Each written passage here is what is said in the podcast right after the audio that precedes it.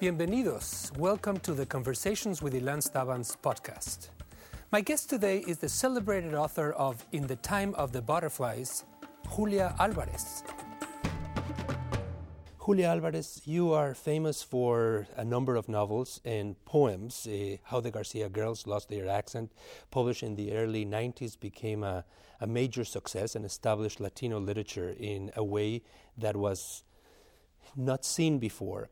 How does success change a writer's career? well, uh, it's an interesting question because I think um, it can change your career, but I think my efforts and living in sleeping, sleepy Vermont has made it easier is not to let success change my life as a writer because the success is out there. It's, you know, people responding to the work. But every book teaches you that you have to begin again and learn again how to write that book.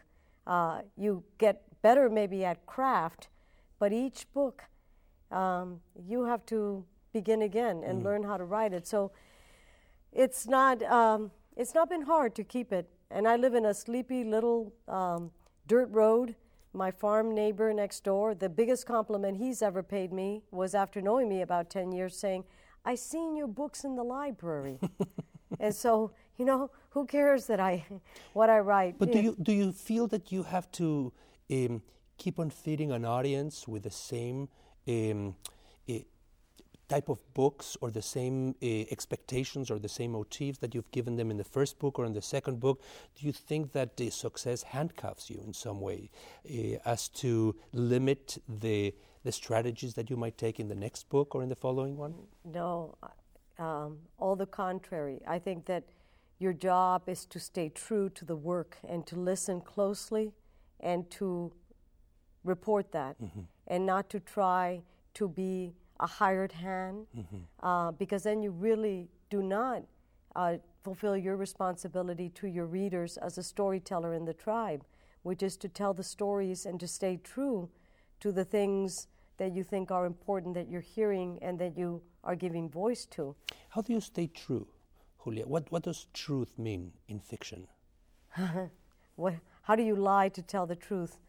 I, I, think, I think to stay always open to that question, to be asking yourself that question. You know, Chekhov said the task of a writer is not to find the solution, but to state the problem correctly. Mm-hmm. And so if you stay true, if you stay alert, if you listen, um, and if you give yourself over uh, to whatever, wherever the story is leading you, and sometimes you're, you're not a seer, you're not a, you know, a fortune teller, you're not some great wise person. People say think that writers write because they know things. They write because they want to find things out. Mm-hmm. And sometimes you spend a year, two, following a trail, and it leads to a dead end and you realize as you're working on this and you're on page 250 that it's dead on the page mm-hmm. and you fight against that and you fight against that because you want it to, to be a novel i mean you, you've got people waiting you know maybe even to publish it but you have to stay true that it's not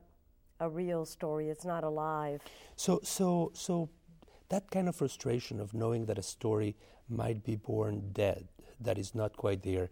Uh, does it throw you into a depression? Do you push the manuscript off the desk? Do you burn it? Do you do you escape Vermont and travel somewhere else? How those how how would you handle knowing that you have you're about to give birth to a book that it's not the book you really wanted? Well, uh, I think you when you start to realize that and you feel that it's not alive. Mm-hmm. You know, Frost said, "No surprise for the writer, no surprise for the reader." Mm-hmm. So you're, you're starting to feel that you're not surprised and learning things. Then I think, you know, I don't think you, you wait till it's all written. Mm-hmm. May, maybe some writers do, but at some point you have to say, you know, this is a book um, that never became a completed whole, but I learned some things that I need to know for the next place that yeah. I'm going to. So in in a way, you know, this sounds like, like the philosophy that your mother or your aunts gave you when you were 13 and 17 and your heart was broken, but nothing is lost. You know, in writing, you are learning as you write. And you incorporate into the next one the experience. right, exactly. Join us next time for a conversation with the controversial author of The Devil's Highway, a True Story, Luis Alberto Urrea. Hasta la próxima.